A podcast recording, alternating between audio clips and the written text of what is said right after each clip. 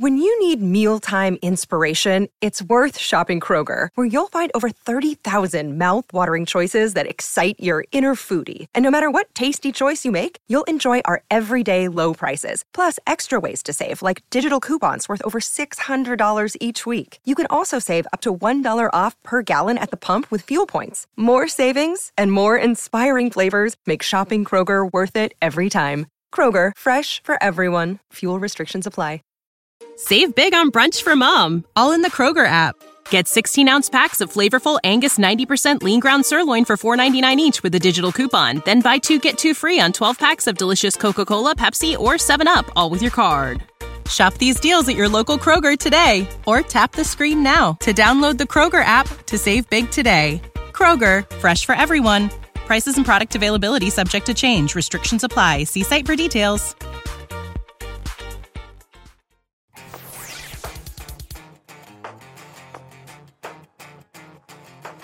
All right, Tommy. COVID has been hard on the auto industry. It's been hard on the brands. So, in this podcast, we're going to be talking about the automotive brands that are killing it and those that are getting killed.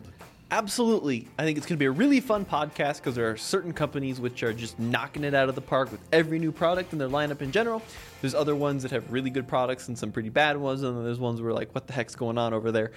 Um, so we're going to talk about that. We're also going to talk about some of the cool cars we've driven, including the new Hyundai Palisade, which I just got back from. So we'll have all the details on that, some other things going around the office, this new project you're working on with 390s convertibles, and a little bit of everything else in between. And Tommy, before we roll the intro, we're going to be at a meet and greet.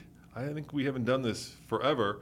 Um, we're always just simply too busy uh, to do a meet and greet, but we're coming up to uh, the Overland Expo here in Colorado, and myself, Nathan, Andre, and David are going to be there for two days to meet and greet people. So let's roll the intro and let's get right into it. Now, in case you're wondering, that is the Overland Expo Mountain West, the one in Colorado, which is coming up at the very end of August. I think it's like, what, the 27th, 28th? At, at that, Exactly right, yeah. That weekend. Yeah, so if you want to meet the team and even see our F 150 Lightning in person with the four wheel camper on it, it'll be there.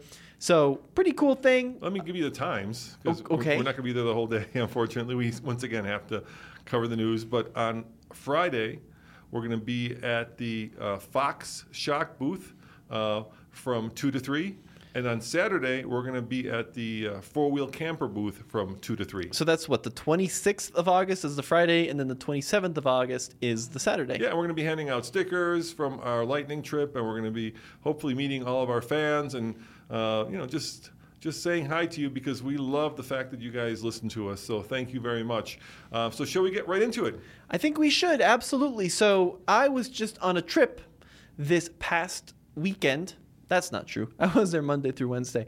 But I was in Asheville, North Carolina, driving the new refreshed Hyundai Palisade, the 2023 model. This is the large Hyundai three row SUV. And this is a good way to kind of kick off the show because Hyundai and Kia are one of the brands that are absolutely killing it with their new products recently. Yeah, uh, and I got to say, I'm looking at the picture of this. If you're watching this on YouTube, you're also looking at it. It looks very similar. They made the grill a little bit more uh, bold, uh, but uh, the Palisade uh, looks a little bit more modern, a little bit cleaner, but uh, very similar to the outgoing model. It's a little bit more flush on the front end, kind of like the new Range Rover. It's got some tweaks uh, on the inside. So this one, which we're looking at, is a top trim model, fifty-two thousand dollars. But the amount of tech and comfort you get for fifty-two thousand, this is kind of like a Mercedes GLS, the big Mercedes SUV, but for thirty thousand dollars less, you get this incredible accent lighting, just like the Mercedes. You get a suede headliner, this yacht-style wood trim on the inside. It's got um, reclining second row captain's chairs. It's got heated seats even in the third row. They went nuts with this thing on the inside. One thing I don't like, it only has one massaging seat. Okay, and I'm taking, I'm going to take that that is not the rear uh, passenger, but the driver. Yeah, it's the driver's seat exactly, is the only massaging seat. I always thought that was kind of goofy. But apart from that, really good car. Uh, I don't like massage. I want to confess something. I do not like massaging seats. I find them pokey and weird, and I, and, and maybe to be fair, I don't like massages. So, you know, I don't like massages real, and I don't like massages fake. You- So you, just don't like to be massaged, huh? no, no. I mean, uh, to me, like when I'm driving, I, I, I want to enjoy the, the experience of being one with the car. The seat doing this weird pokey thing. And look, here's how a massaging seat works, right? There's not rollers in the back of the thing. There's no like like you know fake hands, you know, kind of kneading your back. The way it works is there are these little air pockets. Maybe call them uh, Bladders. bladders that fill up and they fill up in different like uh, uh, rhythms, right? So you can start at the top and fill up the top one, then go to the middle of the back, then go to the lower back, and that's kind of the waterfall. Uh, massage you can have them like go off randomly uh, you can you know do all kinds of crap but to me once i've heard that i can never unhear it so i always think that there are these little bladders that are just going and it doesn't feel great I think it depends on the company. Some of the older ones, like you couldn't feel at all. I was just in a Mercedes and it was way too strong. But I've never been a big fan of massage either. I always think it's kind of weird. Now so, the one so whether they put in one seat or 10 i don't care the one part about this design which I think is really not very good. Do you see this little pimple thing? Yeah, the, the little light So- between the lights. So there's this really cool daytime running light down the side of the vehicle. There's one up top and there's one down below. And then there's this weird like little peephole hole thing in the middle which continues the light. You know someone commented why that is actually. I didn't know this. It's because in Korea they have really strict regulations on how far apart the daytime running lights can extend. Well, once again, the design is that new age design where the light are the, the main headlight projector beam is below what looks like sh- what looks like the eyes of the vehicle, right? So they've flipped it around. So instead of having the turn signals and the DLRs on the top, they now have them upside down. Uh, I don't know. You know, the first time I saw that was in the Jeep Cherokee, and people hated it. I think over time, uh, now that more brands are adopting it, people are getting used to it. So here's the thing. Um, basically, what you're referencing is that the turn signals live on top of the headlights. Right. Which, historically, actually, if you look at cars that have done it in the past, is a very kind of um, questionable way to do it because there's a lot of examples of this where this did not work. The most infamous example is, of course, the Pontiac Aztek. That was a car where the turn signals were above the headlights. But some cars it works really well, like the Volkswagen Beetle, the classic Beetle, the turn signals are above But the those headlights. are kind of mounted on top of the fenders. the G Wagon, Right? same thing. Right. This is not in the fender; it's in the fascia. Yeah, which is what the Aztek pioneered. Right. Um, a lot Did of you, know that, did you know the G wagon actually uh, the, the the little turn signal pops down? yeah, for pedestrian safety. Pedestrian- Yeah, it's pretty cool. The Lada Niva had this too, actually, where the turn signals are above the headlights. So I'd be curious if the commenters, if they actually like this look. I think that it certainly has progressed a lot since the Aztek. So one of the first cars to do it was the Jeep Cherokee, the the pre-refresh one of the KL, which people hated. Yeah. By Oh, the yeah. way, when they launched yeah, it. because it was leaked, I think, on Jalopnik, and uh, it looked horrible. It was sitting like in the factory somewhere, and it certainly wasn't the first impression you'd want for a new vehicle, especially And- with a controversial design language. Very true. They're very true. And yeah, and then of course the refresh Cherokee, they went away from it. I think people didn't like it so much. But now that like Hyundai does it on the Kona, they do it on pretty much every vehicle in their lineup. They've kind of made it a staple of their design, and I think it looks pretty good actually. So, so can I talk about a big sea change in the brand? And we'll let's we can talk about why Kia and Hyundai are killing it right now. But let me talk about a sea change. What do you So- mean a sea change? Well, so uh, a sea change means like a, a, a drastic difference between the way it used to be and the way it is now, right? So once upon a time, Kia and Hyundai were uh, the budget brands that came here after the Japanese and established a bulkhead in the U.S. by selling inexpensive vehicles that were built relatively inexpensively, right? And then over the years, the quality got better. And then what their this is the pre-sea change um, kind of claim to fame was is they would give you more um, amenities like you know at, a, at the same price point. So for those of you guys who aren't in the automobile business the manufacturers each and every one of them benchmark the competition. And so you will find similar trim levels among competing brands at almost similar pricing levels. So when uh, a car company rolls out a car they'll look at the competition they'll look at what the um, what the features are, and then they'll price it accordingly so that it is either on par with the com- competition or maybe in some ways a little bit less or a little bit more. Did you Uh, know I, this is a fun, fun little piece of history? I was just talking to the Mercedes guys in Germany about this. Yeah. and they don't even buy the competition anymore. Yeah, they actually up? they have no they have agreements where they when there's a new car they just drop them off at each other's headquarters. Yeah. So like BMW's like, look, it's a new five series. Here you go, Mercedes. Here's your five series. And then when Mercedes has an E class, they're like, look, BMW this is a new E class. Here you have an E class. Except, did you know, Mercedes has a whole fleet of other competition, right? Everything from Lucids to, um, uh, you you know, BMWs and whatever. But they don't have a Ram 1500. Yeah, I can see why. Did you know that? Well, because it, and that's why the, the Mercedes-Benz X-Class went away. Yep, they don't have a Ram 1500. We were joking about it at dinner. I said, "So you do have a Ram 1500?" And they said, "We do not." I'm like, "You should get one." And ironically, uh, Mercedes actually built some pretty big trucks. Yeah, they do build some just big trucks, not just not, pickup, trucks. Yeah. All right. So let me finish what I was saying. Okay. So what's going on here is, let's say that you have a let's talk about the Palisade, right? And you're benchmarking the competition. So in the past, what Kia would do is, if the competition didn't offer heated seats, they would offer heated seats at the same price point. That's what they're doing now. No, they're doing more than that now. So that, this is where the sea change come in comes in, right? What is a sea change? Sea change, like you're in a boat and it's calm, and all of a sudden it gets wavy. Oh. That's a sea change. You Well, never heard that conf- expression? no, I've never heard that expression. That's a big expression. It's it's a it's a very common expression. It's like all of a sudden you go I don't from. think it does get common. oh, it is. Why don't you Google just say a big change? Why don't you Google it? Google sea change. Sea change. Yeah, it's a big yeah. That it, it, it completely changes the the the whole everything about what's going on. Is an English idiomatic expression which denotes a substantial change or in perspective, especially in which affects a group or society at large on a particular issue.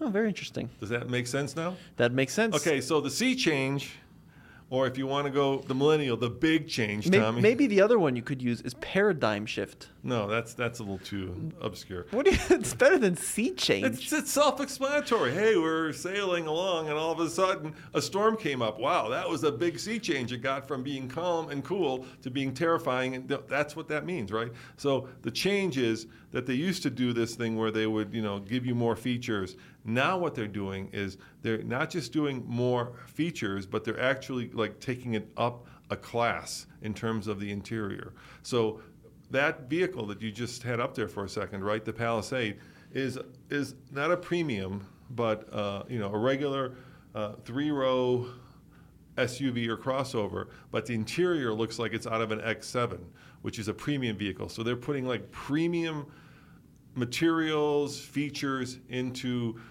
like every you know regular cars. sure. So they're take they're taking it and they're not they're going beyond just like the power seats and massaging seats, but they're actually making it look and feel premium on a car that isn't premium, and I think that is huge. It is huge. Now, there are. So I say it's like a X7 for thirty thousand dollars less. When I say premium, it isn't price premium.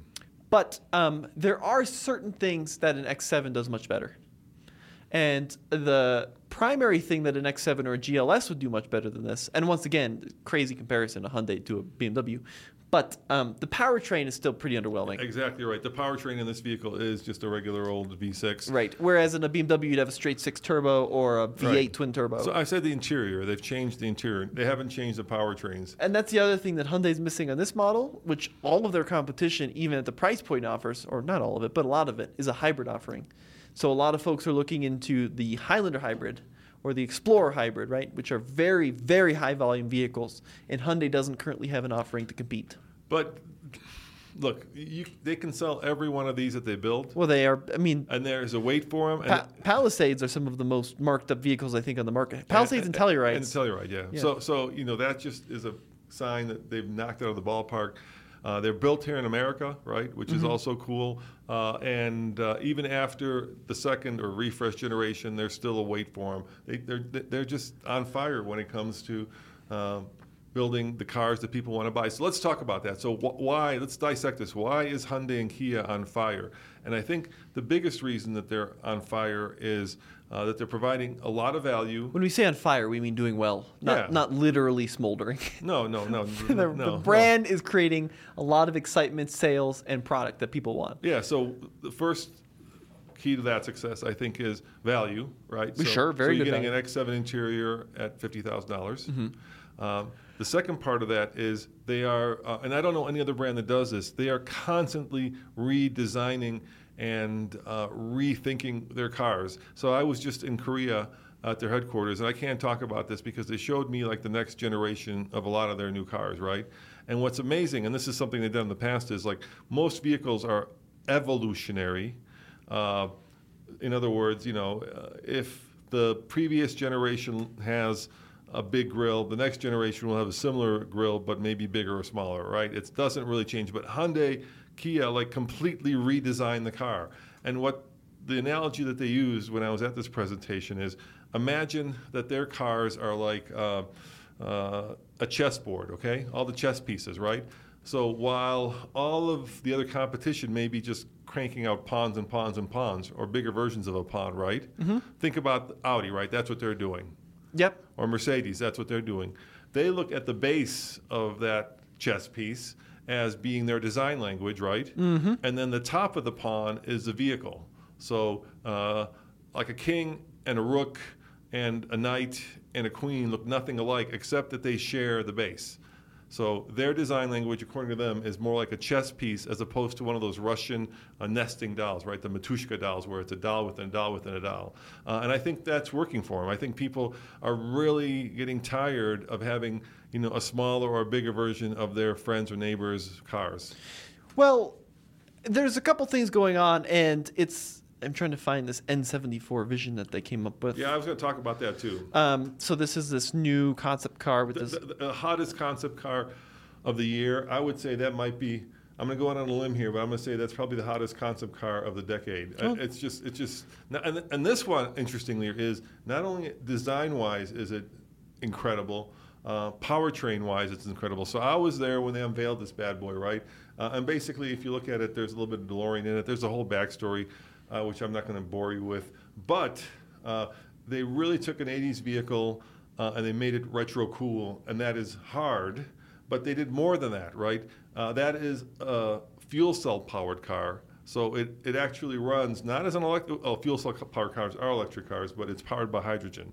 And so they were the first brand to take hydrogen and make it a performance car as opposed to an economy car. And that is just thinking so far out of the box that I'm surprised other people haven't done it. I think BMW has done this, and I think some of the other brands have done it, but none of them have had the gumption to actually unroll it as a real concept car that actually they might build. And, and the other thing about Hyundai uh, is they have a reputation of building concept cars that then very quickly become real cars Right. that have the same look as the concept car. First of all, the hydrogen idea is terrible. Oh, well, Sorry. but you see what I'm saying when I say it's out of the box, right? It is out of the box. What the reason I think it's terrible is because so we started reporting on hydrogen cars like 10 years ago, and I remember 10 years ago there were 40 hydrogen Can I- stations. Can I stop you just for a sec, and I'll let you continue? Keep in mind, Korea has a hydrogen infrastructure. No, but I'm saying for the U.S., it's a terrible idea because 10 years ago we started reporting on hydrogen cars, and there were like 40 hydrogen stations for the first generation Mirai and then the Honda Clarity in California only. And every year they come out and say there's going to be new hydrogen stations expanding on the East Coast and new hydrogen stations in California. And now we're in 2022, and I think there's 48 hydrogen stations. So it's just not expanding at the rate it needs to be to be a feasible technology. Is, it even expanding?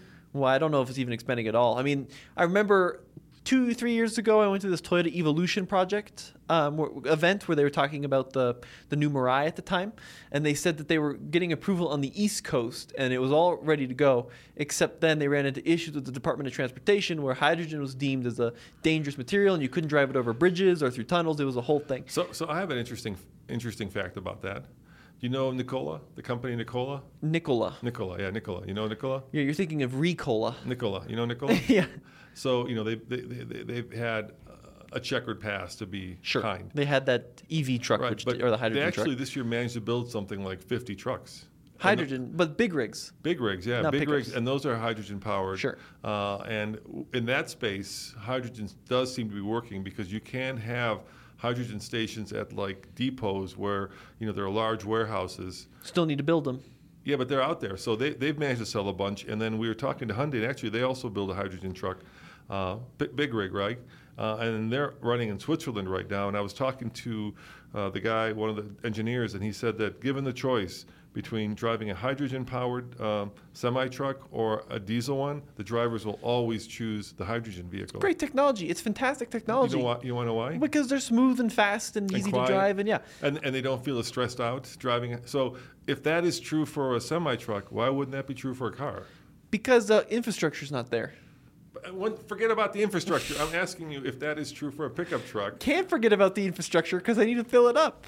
Um, it's a good technology. The issue with hydrogen, quite honestly, Dad, is that most hydrogen comes from natural gas.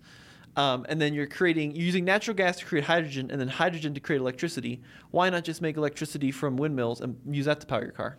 Uh, because hydrogen d- potentially doesn't have that issue when you're towing big rig again, where you know it zaps so. Because look, look, our Lightning has 131 kilowatt hour battery, which is the equivalent of four gallons of gas. So if it tows 100 miles with you know 6,000 pounds, that's pretty impressive. But with hydrogen, you can actually do that in an electric vehicle and then fill it up and keep driving. Or Yeah. with an electric vehicle, you you know, I've just spent 16 hours charging in Deadhorse, Alaska, trying to get the truck to 90% so I could drive it back down to Fairbanks. It's a great idea. I, I love hydrogen. I've driven a bunch of cars. Big supporter of it. Few issues though. I mean, other than infrastructure, is it's very expensive.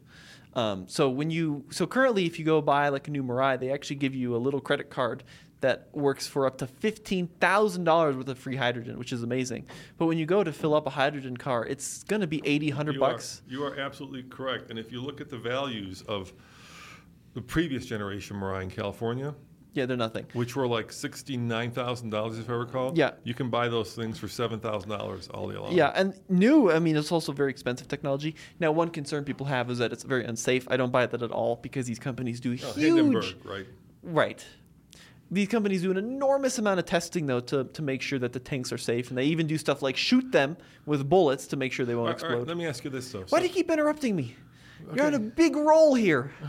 all right, uh, yeah, uh, because we've had this conversation. Well, it's interesting. These are these are things that the people want to know. I thought we were talking about the brands that are, you know, killing it and those that are being killed. It's and at the rate we're going, we're going to be. We've been doing this almost a half hour, and we've just talked about one brand. But it's free form. This is how the new podcasts are. I'll have you know. well, I just don't want to disappoint our viewers and listeners.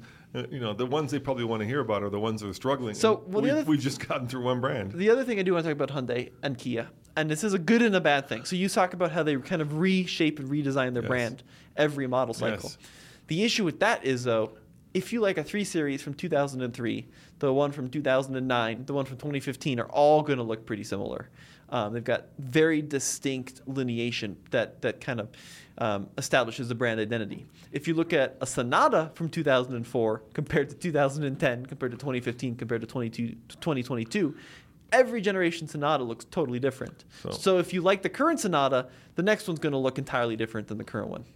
So what are you saying? Well, I'm saying it's a good and a bad thing. I mean, it's hard to perhaps have that same brand loyalty um, if, if every car looks like it's entirely different than the one it replaces. Have Like, there's a reason that the Mustang kind of looks like the previous Mustang, which So- kind of looks like the so- previous Mustang. The only analogy I can think of is: Have you heard of the artist called Pollock?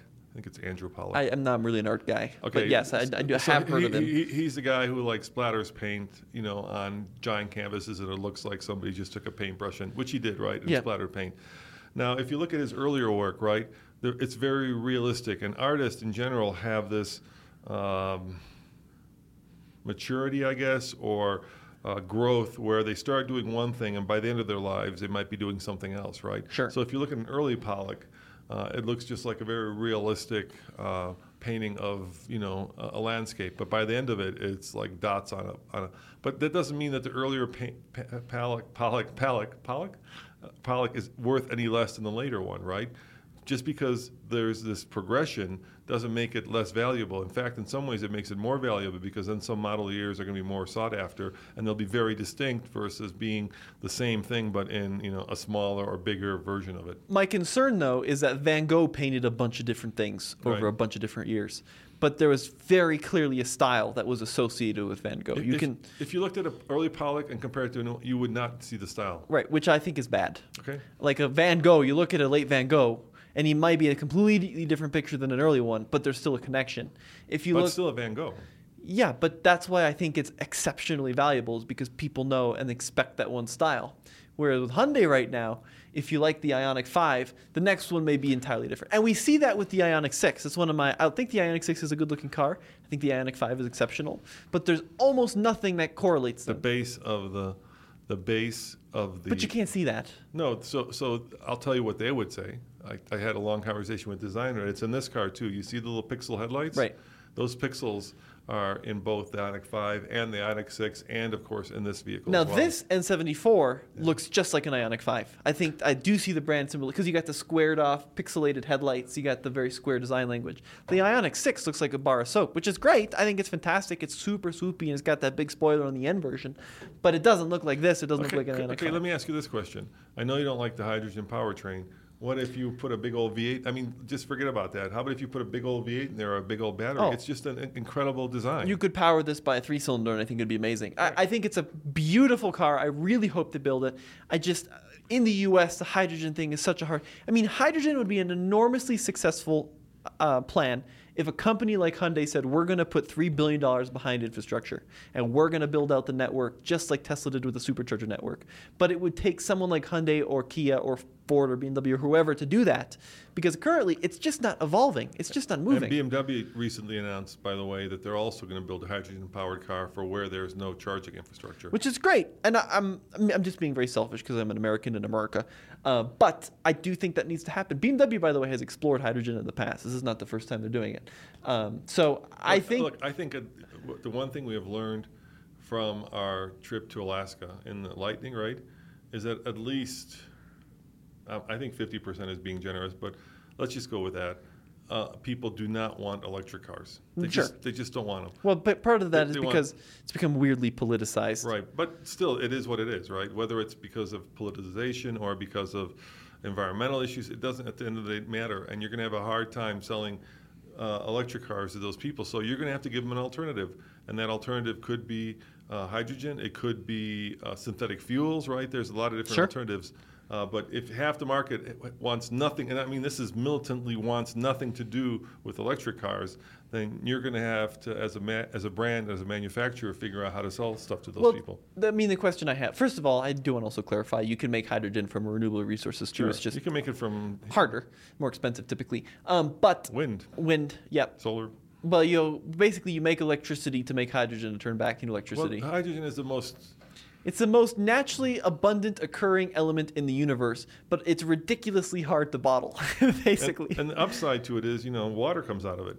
sure, yeah. You, so you create water, H2O, when you mix hydrogen with oxygen in the air.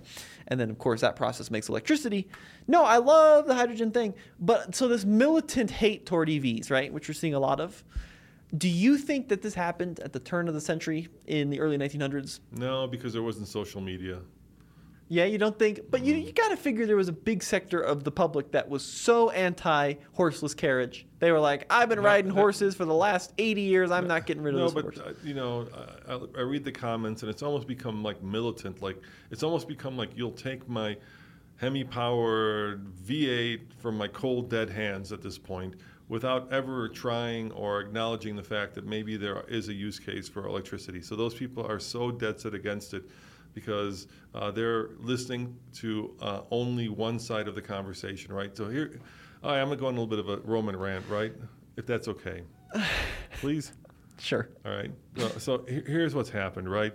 When I was a journalist uh, in graduate school and a TV reporter and a newspaper reporter, you were taught that the idea of good reporting was to challenge your audience. So you would go and you would challenge them. You would not take a stand. So you would not be like, hey, I think this is good. I think this is bad. You would just present them with the facts and challenge them with new information that they hadn't heard and then let them make up their mind. The problem with that is social media has completely changed that to the exact opposite. So the worst thing you can do back then was preach to the choir, right? The best thing you can do right now is preach to the choir. So what people are looking for are media outlets that confirm their beliefs. Whether those beliefs are true or not is irrelevant. In other words, you will make a lot more money and you will get a lot more engagement by preaching to the choir as opposed to actually presenting facts or challenging the choir. Uh, and that's Yeah, yeah, that's terrifying because uh, what you're in a situation now with at least with electric cars are where there is a lot of benefits to electrification. I'm not even talking about like whether you believe it's green or not, but because a lot of people feel like um, they are being forced to adopt the, the technology, which is once again this this constant drumbeat from the people that they're listening to that you know they're going to take your V8 away from you, which isn't happening as far as I can tell. You can still go out and buy a Hellcat, right? Uh, then then people you know don't like that fact and they don't want to give the electric vehicle a chance, even though if you show up with an electric lightning like we did at the drag strip, you're going to blow blow off the doors of most high performance cars out there. Well, Right. I mean, uh, uh, that's the, that's that's a clearest example of I can give you that the technology is actually better. We just did a tug of war video, and I'm not going to tell you what happened, but we tugged, uh, you know, to see which has better performance. We took the Lightning hooked it up to the hybrid Ford F-150, and then the winner of that uh, took on the uh, Ram Cummins. So you'll see what happened, and that it's interesting. Yeah, I, I mean, once again, though, we're we're already following this trap that, that electric is better. I'm not saying it's better. I'm just I'm, I'm not saying it's because better. who's first of all, no one's bringing their lightning to the drag strip. It's a pickup truck. I'm not. I'm, look, I'm But- not saying it's better. I'm just saying listen to the other side and try it before you decide that it's not that it's the devil. But we also need to also talk about the opposite side of what we're talking about, which is the fact that Andre's about to go on a towing road trip with that F-150 Lightning, and it sounds like an absolute miserable idea. Yeah, yeah. Um, so there's So a lot if- of advantages so- so- to internal combustion. So Tommy, let's let's let's talk about that. If we were preaching, if we're actually, like some people accuse us of doing, if we were preaching to the choir, if we were pushing the technology, then this video that Andre's about to do, where he's going to struggle to go 100 miles towing, you know, a 9,000 pound load, is a video we would never produce. yeah. We, we would Right. right we would be like all the other EV channels and you know bow down at the feet of Mr. Musk you know and preach the choir of electrification to all of the the Teslarati out there right? We wouldn't be doing this video which is going to be painful to watch. It's going to be painful to do. I'm worried about Andre. So that's what I mean you know we're following that old and the way I was, you know, taught, where we're challenging our audience. The problem is, at some point, the audience is going to be like, "Hey, I don't like what you're saying," so all the Tesla people are not going to watch this video because they don't want to see the fact that a Lightning is going to have a hard time towing 100 miles. Or the diesel people are not going to watch a video where the Lightning does well. Anyways, going back to brands that are killing it. So we talked about Hyundai and Kia. Think we, Ford, think we got that one off our list. Ford. What's another? Ford. Please let me finish my sentences. Please. Um, so you think Ford is killing it? What do you think? I think that Ford is doing really well. I think they are giving the folks what they want um, and really coming up with not only products that, that should do well on paper, but also products that push the bounds of what people think they want. So, for example, like the Bronco, they delivered exactly what they needed to deliver, which was a hardcore off roader with removable roof and doors that come off in this retro design. But then they also came up with this Maverick, which was this little cheap, affordable truck. That, oh, by the way, it's a hybrid. And that's, I think, something that people didn't really consider in that class, but is a big selling point. So, yeah, Ford, I think, is for the most part, there's some there's some questionable vehicles in the lineup which I don't like, but for the most part, it's really doing an incredible job. Look, look, out of their biggest vehicles, they're sold out. So you can go down the line, right? Raptor, sold out. Raptor R, sold out. Maverick, sold out for the next year, right? Maverick, uh, uh, whether you get the base one or whether you get the all-wheel drive um, turbo um, hybrid, right? Yep. It's the other way. Anyway, sold out. Maverick sold out. Bronco sold out. Bronco Sport sold out. Well, Uh, um, keep- Lightning keep sold, sold out. Part of this is also chip shortages too, uh, but for the most part, like for example, they just revealed this um, last week. If you're listening to this on Monday, but this is the new Ford Bronco Heritage Edition. Beautiful car. And it's incredible. It's exactly what people wanted. It's an old school looking Bronco with a white roof and white wheels and a white grill and old Bronco script along the side. Incredible. They just knocked it out of the park in every way. You know, I think what happens is, you know, like anything in life, car companies ebb and wane, right? So there comes a moment where it all comes together, whether it's the management, whether it's the engineering, whether it's the design department, but they all start like hitting on all eight cylinders, right? Where they're just they're just like in touch with, um, and this is I think the other key. Remember, I said one of the keys was um, building, you know, affordability. The other key is uh, listening to your customers, right? Yeah. knowing where the wind is blowing from. And Ford is certainly right now uh, exactly where their customers are, right? That Bronco that you put up there, it just looks incredible. Like, and it's not hard to do, right? Throw some steel wheels on it, give it a white fascia and a white roof. Not hard to do. Yeah. No, I think they're really kill. There's certain like I don't like the Escape very much. The new Escape I don't think is a very good, and I don't think the PHEV Escape especially is very good. The plug-in hybrid. Uh, but if you look at their truck lineup, um, the Lightning is probably one of the best trucks I think you can buy ever. Um, the the Power Boost hybrid gives people exactly what they wanted. Their heavy duties are a little old, but hopefully in for a refresh pretty soon. The Maverick's incredible. The Ranger, we don't know what the new one is, but it's probably going to be pretty cool. Um, uh, yeah, I mean, it's just like every car they come up with creates a lot of excitement in, in the industry, creates a lot of excitement in the brand, and is, as you mentioned, sold out or marked up a huge amount. So they're really killing it. The only thing which I think they should be doing better with the Bronco is just like cranking them out like Tic Tacs. Like build as many as you possibly can. There was a study that came out this week also uh, that basically looked at what the dealerships are doing to the brands. And finally, we've got like empirical data showing that because of all the crazy dealer markups, market adjustments, it's really not only hurting the reputation of dealerships, but it's also hurting the reputations of the brand. And I think one of the one one of the companies that suffers from this the most because they're so po- and it's simply put because their vehicles are the most popular is Ford, right? Uh, all the dealer shenanigans where you know customers are ordering Lightnings for price of X, and then dealer says it's in and they show up and it's ten or twenty thousand dollars more than they what they ordered for. Uh, that's just bait and switch, Tommy. That that, that is that is that is no longer a, a dealership taking advantage of the market condition, right? If I go online and configure a vehicle and the vehicle costs fifty thousand dollars and then I wait for a year and I get to the dealership and it's seventy thousand dollars, that's just uh, uh, the worst form of uh, predatory uh, capitalism. Uh, and I, I think any dealer uh, that's doing that um, is not only hurting the reputation of themselves, but hurting the reputation of Ford. And I think none of the brands have taken this seriously enough. Uh, I think I think once again this is where Ford uh, is, and so is GM is, is is tone deaf because there is such pure and white and red hot anger that I'm feeling right now toward dealerships because of this, and that anger will come out at some point, Well- and it will be taken out on the brands as well. You have heard Farley's new plan about electrifications and being sold to co- consumers directly, right? Right. So I- I- it's I- already happening. It's already seeing a shift, in, in even in the old school OEMs. So I, would say I would say dealers at this point, the damage is done. You guys, uh, if you've been doing this um, in the next ten years, you know you, you may you're you're living on borrowed time and, and certainly skating on thin ice, but you did this to yourself. I, I think the damage Not is all done. dealers. Oh, There's No. a lot of dealers that were doing a really good job managing. The, the problem is that one bad dealer takes down the whole Yeah. deal, right? It's like you know what? It, it's like like here's what I hate. Like there, there's a certain YouTuber out there who preaches to the choir, uh, and you know what I'm talking about. Most clickbaity headlines. I don't want to like, I don't want to take a pop at people, but you know, you know. Obviously, does the preaching of the choir the best, and what people hear is this YouTuber will be like, "Don't buy anything but this brand," and people will be out there be like, "Oh, I remember I had a Ford 15 years ago, and you know it uh, broke down on me." You're absolutely right, because you're confirming the prejudices that people have. Unfortunately, with the dealership model that we're seeing right now, these aren't prejudices. These are like real life examples. Anyway, you know, I wish like the good dealers uh, could save this because there are some great dealers out there. Johnson's is one of them, the ones where we buy our cars from, and there's a lot of dealers who won't sell over sticker.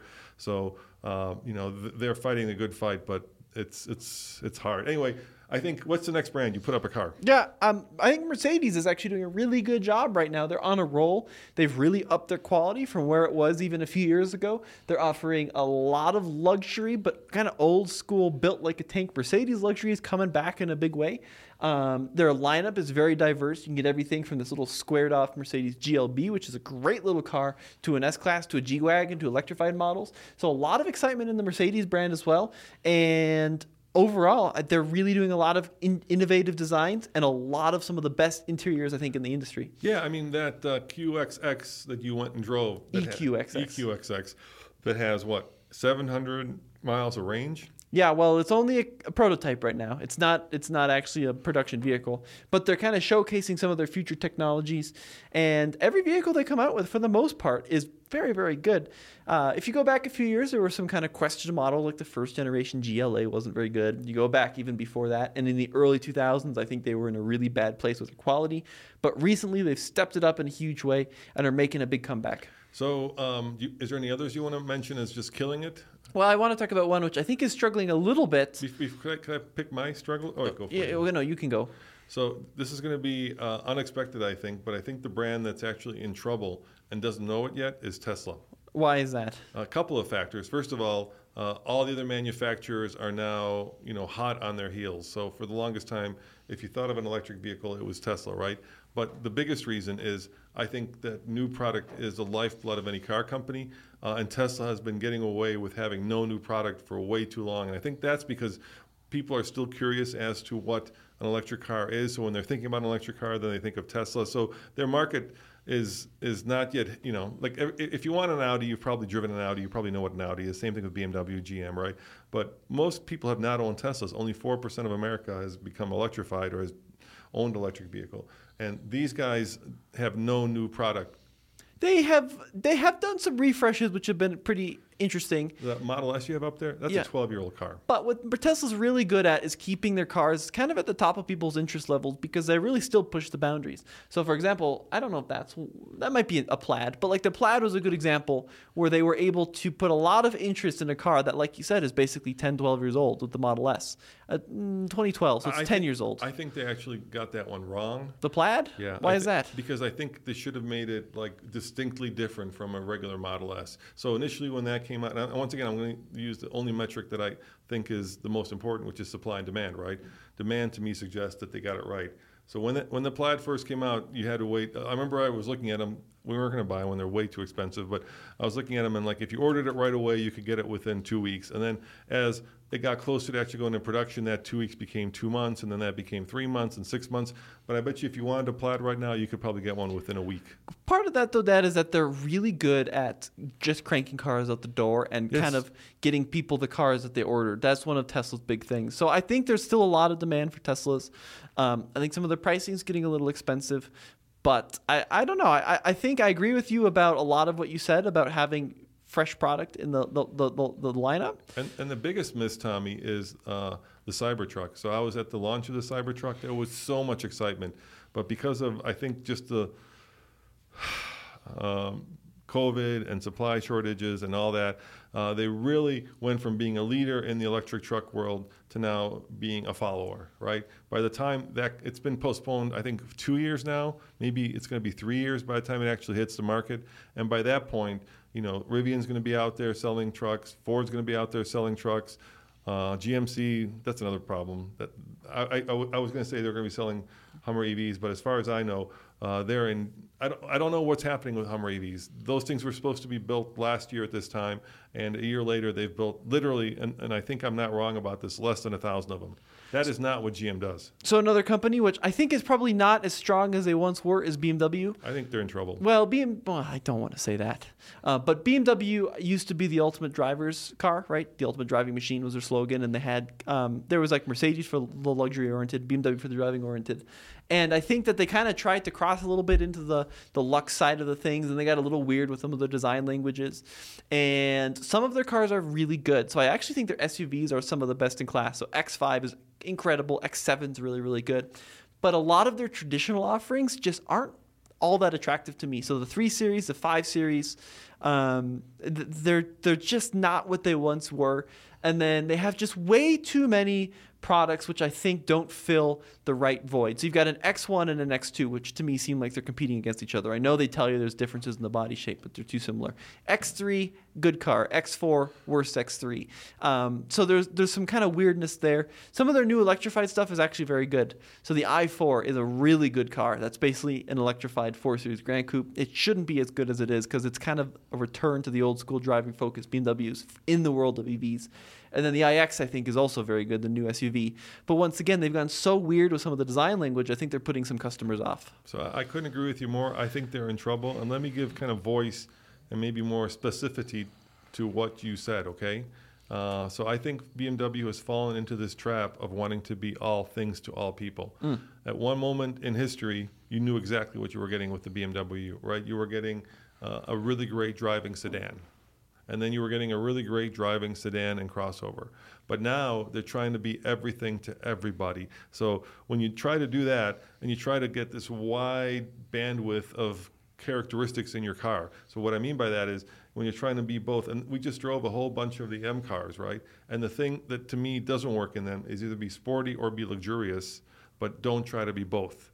And so they're trying to cram too much uh, into every car, trying to become a, a thing that, that they probably shouldn't be. So make that car sporty. Uh, and make it fast and make it quick, but don't make it luxurious, or don't make it electric, or don't make it a convertible, um, or don't make it a crossover. Uh, have it be, you know, like like a like a single focus laser, and people will buy it for what it does. When you try to put too many of those things, you end up with these cars that basically are heavy, right? And when you build a heavy car, then you're not building a sports car anymore. Yeah, that's true. So that, that's, I think, where they're really struggling. So th- they need to refocus on what a BMW brand value is, what their core DNA is, and, and start building very high performance, very specifically tuned. And, and look, you, look, Porsche does really well selling cars that don't work. Like the 911 is the best case scenario of that, right? That car has only one use case, which is you know driving it quickly down a road with two people in it. It, do, it right. has no utility. Oh yeah. You, you see what I'm saying? And yet you can't buy 911 right now. Right. So another brand which I think is probably a very hit and miss on their products is General Motors just as a company. So General Motors has some really core products which are some of the best in class, if not the best Corvette. in class. So C8 Corvette's incredible, great value. It's a Ferrari beater for a quarter of the price. Best Corvette I think they've probably ever done. Full size trucks, really, really good. I think the Silverado and the Sierras and the HD class is really top of the notch. And then they have a full line of kind of generic SUVs which just don't move the needle at all and really struggle to compete in the class. Vehicles like the Traverse. It's just, we were just looking at the Palisade. Compared to the Palisade, this doesn't look as good. The interior's not as nice. The value just quite, isn't quite there. Um, same thing with the Equinox, right? There's just no compelling reason to buy an Equinox so, over like a RAV4. So, so I, I think the problem with GM right now is they're stuck in like old thinking, right? Uh, they're stuck in like the thinking from the 80s or 90s where it was all marketing. When I say marketing, think dealership driven, right? And I think the best example of that is the Blazer. To me, that is just a cynical use of a really classic name to sell cars, right? So what you could have done when you built the Blazer was you could have made it a really good off-roader to rival the Bronco and the Wrangler. But instead, they built another version of just a plain Jane crossover, and then instead of actually honoring the Blazer name, what they did was said in a cynical way, I think, hey, slap the Blazer name on it. People know that and they'll buy it just because of the Blazer name, not because of what that represents. Having said that, it does sell quite well. I'm um, sure it does. I'm sure that works. People do like it. It it actually is a pretty attractive thing. I would have called it like the Camaro SUV because that's clearly what they were going for, kind of sporty that's, SUV. That's not a Blazer, Tommy. That's a midsize crossover. But we're also in 2022, right? And the definition of what some of the stuff means may may change to some people. If they had built a Blazer that competes with a Bronco, which it did back in the day, right? Right. Then there would be a line of people out the door. They I agree. Would, they'd they, be generating interest. Instead, you've got this kind of lukewarm crossover they, they with, sh- with the iconic name. They shouldn't have used the Blazer name on this. I think that this is a good SUV. Call it the Camaro, whatever, liftback.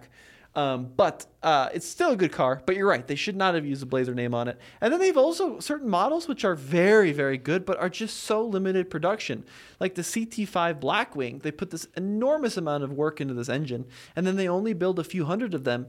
And you're like, what? What's this kind of a waste, wasn't it? It's like the old CTS-V wagon, the same thing. So, so for me, when I go cover a new car reveal, right, uh, you can always tell like how much innovation is in the car, how much engineering prowess is in the car by you know what the headline is. So I just went to the Lyriq, right? Uh, and the Lyriq is sold out. So just keep that in mind. Uh, I'm arguing against myself here, but one of the things that GM or Cadillac focused on when they unveiled it is that Lyriq is going to have exclusively, at least for now, new switchgear. So if the headline is Cadillac builds a car with unique switchgear, that's you know I'll leave that up to you guys to decide whether you think that shows off the company's prowess and that's what I mean. It's, it's, it, you can see kind of the thinking behind the product with the Blazer, with the switchgear, right? It, it's not about like, hey, let's go for the moonshot and let's listen to our customers and see what they're saying. Let's let's use what we used to know and how we sold cars, right? Because this is how cars were sold. My dad, when your grandpa, when I was young, he would, every year he would go to this prime rib party at the local dealership where they would unveil the new Cadillac, right? Right. And there was like there was now there's chrome over here, and you know Yeah. now we moved the turn signal up here, right? And now we're using Corinthian leather and blah blah blah. And this to me is the kind of thinking that GM is stuck in, as opposed to think, you know listening to their customers who want something that is an expression of who they are and want something that is no longer just another cookie cutter vehicle, but something that, that has more than unique switchgear. There are a couple things which I'm excited about. The um, new Colorado and Canyon look very good. I think they really did a good job with those trucks. Totally agree. And then the new Blazer EV, actually, I think is a pretty cool looking little thing. I'm really excited to see what that's like, especially That's actually really, it does look good. in SS form. I think that's going to be very, very cool. So um, it's GM General Motors is very hit and miss with me. You've got certain vehicles like the Acadia, like the Terrain from GMC, which just don't move the needle at all for me. You got other stuff like the uh, Corvette, like the full size trucks, like even the mid size trucks now, which I think are phenomenal and really some of the best in the industry. Another good one is the the the, the big SUVs, the Tahoe, Suburban, um, Outstanding. Yukon, Escalade, all really good. You, you know, once upon a time when we built cars, we owned luxury, right? And I say we, I mean America. And then the Germans came and took luxury from us. And then during the oil crisis, the Japanese snuck in and took economy from us. The one thing we can still build are trucks and big SUVs, and GM is certainly the leader in big SUVs. So those, those triplets, right? Tahoe, Yukon, Escalade are just some of the best of the breed. So this is a brand which I wanted to get your opinion on. How do you think Toyota's up is doing? Ooh, that's a good question. Um, there's a lot to unpack with Toyota. I feel like Toyota's kind of always right down the middle. They never do anything that they- they're never like in a phase where I'm like, wow, Toyota's absolutely killing it in every product, but they're never in a phase where I'm like, wow, Toyota's kind of falling behind, except with electrification, maybe a little bit. So the, you know, the news in the last two weeks, which was stunning, was that they were actually forced back to buy back, or they offered that manufacturers never buy back cars. They didn't sell a lot of them. I want to say it's in the hundreds, but they were forced to buy back the uh, BZ4X. So- because the wheels were falling off. Yeah, it was like a stud issue. I think Well, well don't, don't just hold on, hold on. Don't just gloss over that. No, I'm- I'm- Toyota, that's known for reliability, i built an electric car where the wheels are falling off. I'm about to talk about it because they weren't forced to buy them back. It was either a recall or they offered to buy back. But companies never, that, that is extraordinary. Companies never buy back cars, Tommy, and especially not on a, think about that. The company whose reputation is based on reliability literally built cars where the wheels are falling off. We don't i don't yes but how many? I mean what's the extent? I mean they only sold like you said a couple hundred of It- all it bz4x takes is one to, to, to sink your reputation, unfortunately. So, so let's say that's an outlier, okay? i mean you could say the same thing about hyundai right? Hyundai has had a lot of issues with certain engine models um, grenading themselves And right Ford with the Bronco. right. Everybody has recall issues. It's not just a, a toyota thing. But the but a company whose DNA is reliability, that you know Ford's Ford's DNA is not reliability, right? Fix it, uh, fix. no that's found on, on road, dead. Yeah, that is not. You know, it's like Fiat, right? Fix it again, Tony. That's where I was going with that. Uh, you know, this is not. But Toyota, gosh, that is reliability. So there's a lot to unpack. World's biggest car company. You know, uh, build um, build some incredible vehicles. Uh, they're just like they just kind of just chug along, doing what they do. Uh, you know, notching up sale after sale. Um, so I, I- I don't know where Toyota's at. I think they're just kind of like you said, down the middle. Yeah, but they've always been down the middle. I remember when we started this industry in 2012, there was not like a single product that was like, wow, or 2009 actually. There was not a single product that was like, wow, but there was also not a single product where it was like, ugh. So they they seem for the most part to kind of do consistently good cars that are never leading the competition in technology, never really falling too far behind So, in technology. I am really excited by the GR Corolla. sure.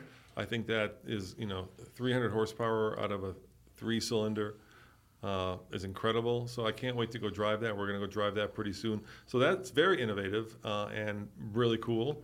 Um, then there are some cars I am, you know, like not excited about at all uh, from Toyota, which you know is is the regular Corolla, for instance. It's it's a you know it's a middle of the road hatchback, but um, yeah, it's a it's a it's a strange company. I think they're very conservative, uh, and so they'll never be out there um, breaking new ground. They did it with the Synergy Drive, of course, right? Yeah, Um, yeah. The hybrid system in the early 2000s. Yeah, their hybrid system. But uh, since then, you know, I'd love to see a little bit more innovation. So this, this is a company that's that's coming back in a big way. They were in a really low spot for a bunch of years, yeah, thanks to definitely coming back. um, certain leaders in the, the high end of the company. Carlos Ghosn, you mean? I'm not saying exclusively because Carlos, but I think that was no, a he cut, he cut. Look, what he did was the worst thing you can do to a car company. He came and saved Nissan, and then he, you know, he was he was an, a, a, a cost-cutting uh, CEO who cared about the bottom line and the lifeblood of any car company is new product. And because of his cost cutting, they ran out of new product, and people stopped buying Nissans. well, it's that simple. and the products they did have, I think, were also pretty underwhelming Well, they for a got all- well, because you're not putting any money into research and development. You're just, you know, cut here, cut there, cut there. And next thing you know, you've got old cars. But the company is coming back in a big way. So, of course, talking about Nissan, we're looking at a picture of the brand new Z, which is a very compelling car at a pretty good value, I think. But beyond just the Z, which is going to be a pretty Lo- low volume it. car. Love to see. Yep, we got other models. New pa- uh, new Frontier, quite good. Pathfinder, good. Good. Pathfinder's good. I think the new Rogue is way better than the old Rogue. So, for the most part, We, we, we have it here. I know it's got the new turbo engine. For the most part, I think that this company is really starting to have a big comeback, and it's good to see Nissan back on, on its feet. Um, I mean, if you go back five, ten years ago, like the Rogue was pretty dreary to drive, the Altima pretty dreary to drive, the Pathfinder really dreary to drive. so they killed the Maxima this week. What do you think of that? That's fine to me. you don't care? No, because once again, that was a car that really drove innovation back, um, go back even 30, 40 years. It was really innovative. And then for a lot of years, they just kind of got along. And by the end of the run, it, I mean, it, you, it looked sporty, it looked cool, but it didn't have any of the chops to really back it up. So that's not one that I'm going to miss too much. So we're, I'm really curious to see how the Ariya is going to do. A little curious if that's going to be competitive in the electric market. But apart from that, I think Nissan's really doing pretty good. Do you think that the Titan will survive, Tommy? No, You think the no, Titan's no. dead? That's I think it's every, to every year there's rumor that the Titan's going away, and then every year it keeps soldiering on. I think it's going to make it through 2024, and then beyond that, I doubt hey, it. uh, hey, let's talk about at Nissan. Let's talk about the series that we're doing. Okay. uh, that's coming up. And we're doing a bunch of videos over at TFL Car or alltfl.com where uh, we're buying three convertibles from the 90s because I think the 90s are, I think the 80s are done. I think we're moving on to the 90s now in terms of retro cool. Uh, and uh, we bought uh, a Mercedes Benz 500 SL and we bought a Nissan, this is weird, uh, 300 ZX convertible, which you told me was the most expensive. Uh, of the Nissan lineup, I would have thought it would have been the twin turbo yeah, right. And then uh, we're trying to find when it was originally. trying to find a Corvette. Yeah, now they're worth nothing, but we're trying to find a Corvette as well from the 90s, and we'll do a pretty cool little shootout. So I think we should get Nathan to drive the Corvette. Yep. I'll drive the, the Z, Mm-hmm. and then we'll put Andre in the Mercedes. Yeah, it'll be cool. And we're going to have a bunch of challenges, uh, including, I think, a drag race. Yeah, and we'll see which one craps out first. All right, you got Honda up there. What do you think of Honda? So Honda's a company which I don't think is in their high point right now. This is a company historically been very engineering driven, very motivated, and very um, Well, um, I think the issue with Honda is uh, they've been extremely focused on building really good engines, not motors, right? An engine is internal combustion, a motor is electric. And that's the problem. We're, we're going through this time where we're switching from the internal combustion engine uh, to the electric motor, and I think Honda is really having a hard time finding their footing switching from one to the other. And, and you know, they did the Clarity, which was their first electric car. it was not good. It, it only had like 80 miles of range. Right. Styling was, you know, Not their. F- I think they actually did one in the '90s. Believe it or not. Yeah, they It was did like one, a yeah, yeah. weird kind of little lease only thing. So I I think they're kind of they're kind of you know struggling trying to find their foothold, but they're trying. So like you're showing me the new um, or the old Pilot, right? no, that's that's a first. That's another issue. He's talking about the design language. Oh, is that the, that's the problem? So is that the CRV? That's a brand new CRV. Yeah, yeah, yeah. if you, I, I, but you know what? If you put up the Rav4 and remove the badges, even I would have a hard time telling them apart. Right. Um, I think that they're being a little too conservative on where they're pushing the ball. Um, certain products are pretty good, like the Civic. I think is really quite good. I'm not on board with the HRV very much. I don't think the new HRV is all that attractive to me. CRV, I think the new one actually looks quite good. Pilot is in need of a refresh. Passport is good. So it's kind of hit and miss with Honda. And yeah, I, I mean, I'd love to see them really push toward electrification because they don't have a lot of electrified offerings. So forget about electrification. How about just innovation, right? So remember that when the first CRV came out, it was this kind of really wacky but interesting uh, crossover where there was like a little picnic table in the back. You remember yeah. that? Yeah, you know what else had a picnic table? What? The Aztek. Right, it had a picnic table. But I was just at the uh, first drive of the new CRV, uh, and that video is coming up soon. I did a walk around of the hybrid, but you know they made it a little bit bigger. Uh, but what's the headline, Tommy? That's the hard part. They made it a little bigger. what's the headline? Yeah, There you go. Yeah, and actually, I think in the hybrid they actually reduced the horsepower. Uh, at least Sophian was telling me that. So less combined horsepower, I think. So um, another brand which I think is kind of doing well right now, but I'm curious about the future, and this will probably be the brand that we we finish up with today, is the Stellantis brand. So that encompasses Chrysler, Dodge, Jeep, Ram, Alfa Romeo, Fiat. So they've always been kind of the the, the, the can do with the least brand, right? They, they've never had the big pockets of Ford or GM, the deep pockets, but they've always done the most with the least. Uh, and they've been kicked around a lot. And I think that gave them kind of a chip on their shoulder and made them work very hard uh, in Detroit. Uh, but I think the recent acquisition by the French has probably not been good for the brand. And it starts with the name, right? Stellantis, once again, everybody makes a joke, but it sounds like a boner medication. It doesn't sound like a car brand. Now, I think that some of the current stuff is the new stuff that just came out is very pretty attractive. I think like the Grand Cherokee is really good. Um, L is fine, but then they have a lot of aging products. Uh, anything with the Dodge brand on it, basically the Charger, the Challenger. Um, it's just old, right? Really old, and it's still selling because it's cool. But how long can they they make that last? We also see um, the, the the Ram trucks are pretty good still, but once again, I'd love to see a push toward the new style of turbocharged engines.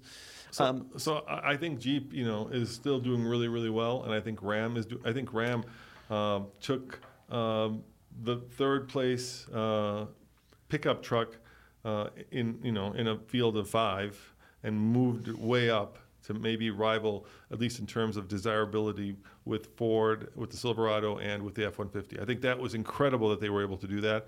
Uh, so I think I think Ram has done really really well in the truck world. They built some of the best trucks out there. The interiors, the quality, the reliability, the design—they're all just right on par. I think Jeep, you know, until Bronco came along, just owned that space.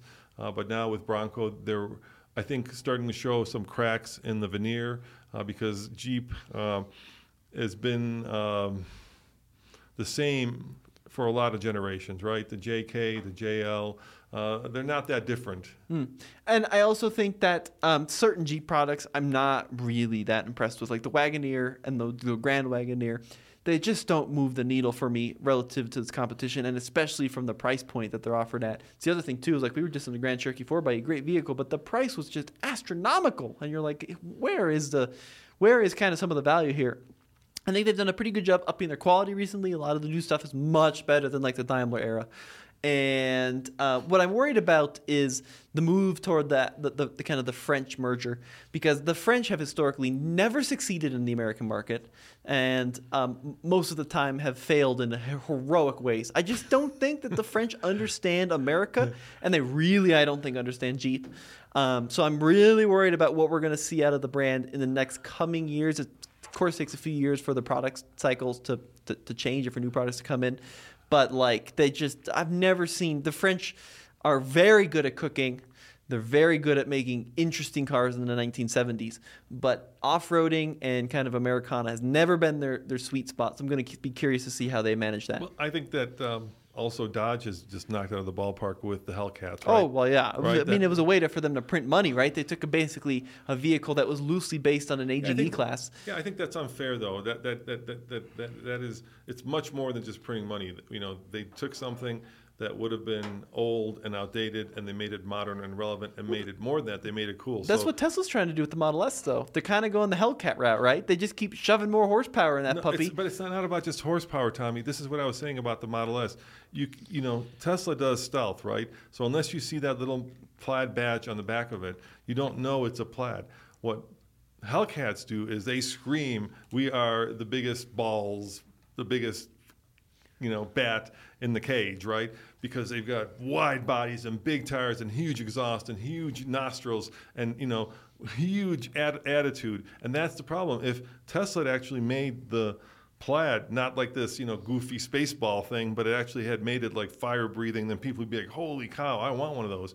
I don't want a plaid because it just looks like every other Model S. It looks like the Model S that, you know, our neighbor's wife is driving, right? I want a car that, that, that, that, that screams, I am cool. And for some reason, Tesla does not do any like cool versions of their cars. They just keep cranking out like six colors, two interiors, four wheels, and it's just boring, dude, just boring.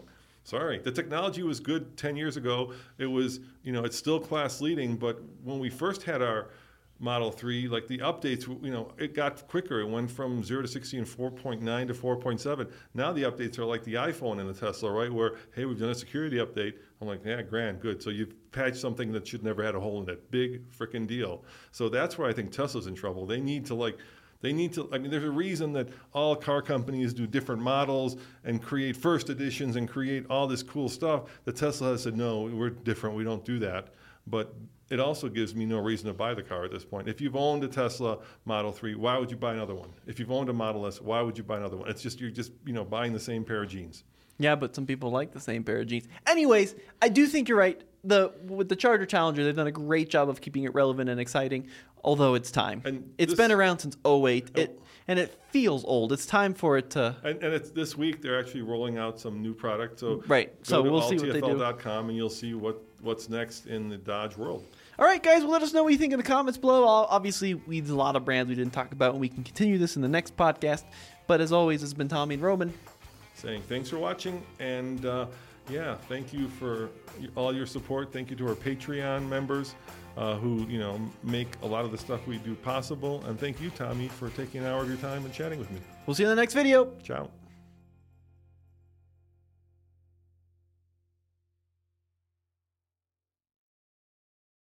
When you need mealtime inspiration, it's worth shopping Kroger, where you'll find over 30,000 mouthwatering choices that excite your inner foodie. And no matter what tasty choice you make, you'll enjoy our everyday low prices, plus extra ways to save, like digital coupons worth over $600 each week. You can also save up to $1 off per gallon at the pump with fuel points. More savings and more inspiring flavors make shopping Kroger worth it every time. Kroger, fresh for everyone. Fuel restrictions apply. Save big on brunch for mom, all in the Kroger app. Get 16 ounce packs of flavorful Angus 90% lean ground sirloin for $4.99 each with a digital coupon. Then buy two get two free on 12 packs of delicious Coca Cola, Pepsi, or 7UP, all with your card. Shop these deals at your local Kroger today or tap the screen now to download the Kroger app to save big today. Kroger, fresh for everyone. Prices and product availability subject to change. Restrictions apply. See site for details.